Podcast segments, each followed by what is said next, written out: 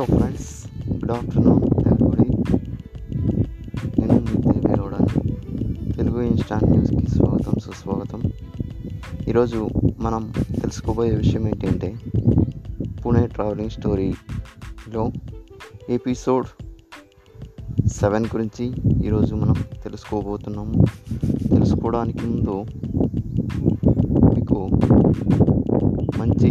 ఇన్స్పిరేషన్గా ఇవ్వ ఇన్స్ప ఇన్స్పిరేషన్ ఇచ్చే బుక్స్ ఉన్నాయి. కింద డిస్క్రిప్షన్లు ఉంటాయి. వాటిని చదవండి మరియు మీ పర్సనల్ డెవలప్మెంట్ బుక్స్ కూడా చదవండి.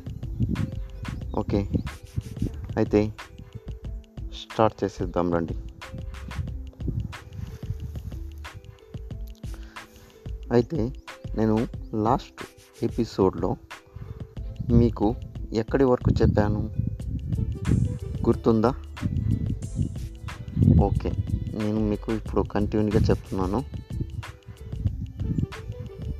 మార్నింగ్ సిక్స్ వరకు అక్కడే పూణే బస్ స్టాండ్లో శివాజీనగర్ అక్కడే ఉండేది. దాంట్లో అక్కడ నేను పడుకున్నాను.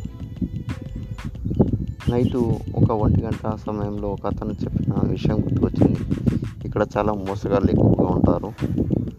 సో చాలా జాగ్రత్తగా వెలుగు అని చెప్పడం జరిగింది. సో ఆయన చెప్పినట్టుగానే నేను ఎక్కడ ఇది అవ్వకుండా ఇంకా చేస్తూ పనుకున్నాను కదా. ఒక పక్క ఇవన్నీ ఉన్నాయి. ల్యాప్టాప్లు ఫోన్లు సర్టిఫికేట్లు అన్నీ బ్యాగ్లో ఉన్నాయి. సో నేనేం చేసుకున్నానంటే వెనుక వేసుకోకుండా బ్యాగ్ని ముందరికి వేసుకొని అలానే కొంతసేపు పడుకున్నాను. కారు గంట తర్వాత. ఇంకా ఇక్కడికి వచ్చాను. పని చూసుకోవడానికి కోసమే వచ్చాను కదా. సో దానికోసం నేను చూసుకున్న పని చూసుకుందామని ఇంకా ఇక్కడ నా ఫ్యాక్టరీస్ ఉంటాయి కదా. అలాంటి ప్లేస్ దగ్గరికి పోయి పోతామని నేను అనుకున్నాను. కానీ అక్కడ వెళ్ళడానికి ఇక్కడ జాబ్స్ ఉంటాయి. అంటే ఫ్యాక్టరీలు ఎక్కడ ఉంటాయి అని తెలుసుకుందామని ఎవరినైనా అడిగి అడుగుదామంటే ఎక్కడ కూడా ఇది అంటే మన లాంగ్వేజ్ వచ్చిన వాళ్ళు కనబడేది చాలా కష్టమైపోయింది. ఇంకా అక్కడ ఇక్కడ వెతుకుతున్నాను అడుగుతున్నాను.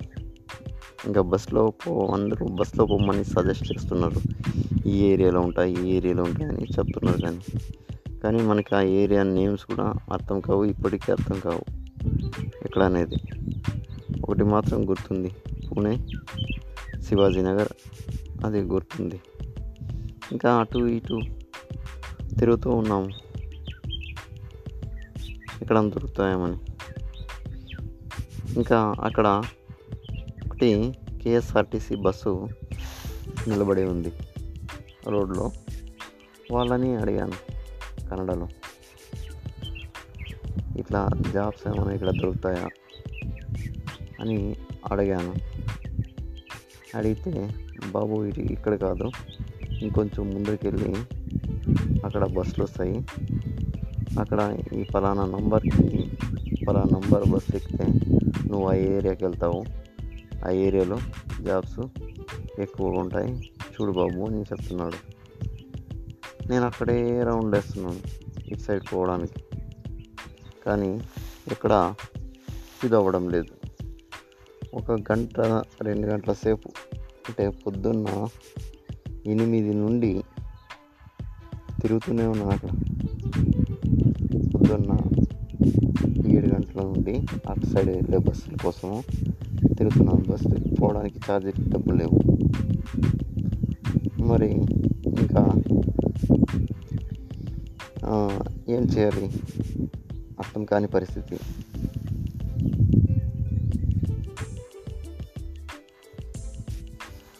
అప్పుడు నేను వెళ్తూనే ఉన్నాను కదా.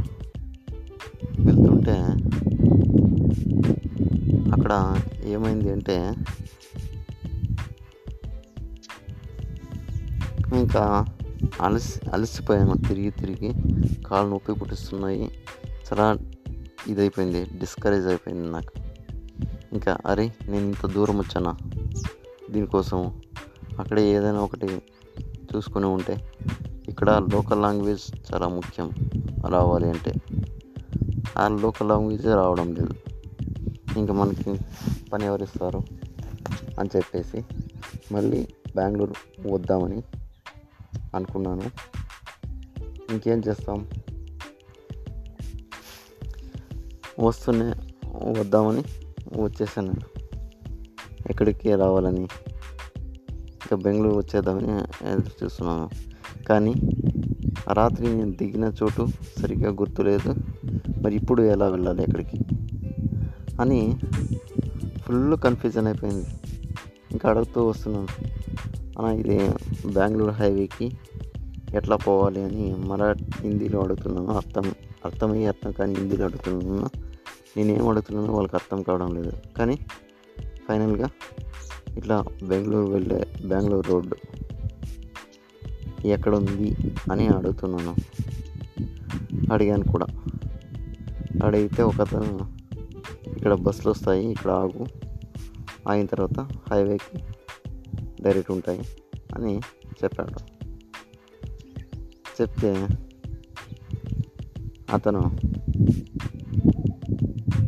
సరే ఉండమని చెప్పేసి ఉన్నాడు నేను ఉన్నాను.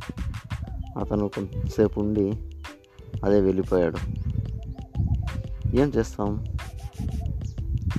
ఇంకా వేరే ఆప్షన్ లేదు.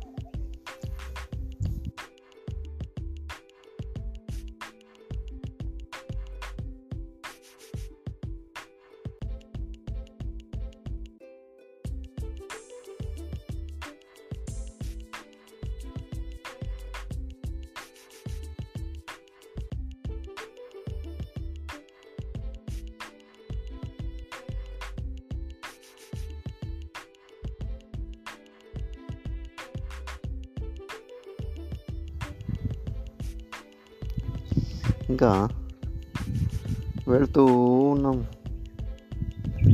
ఇంకా అక్కడే కన్ఫ్యూజన్ అయిపోయింది.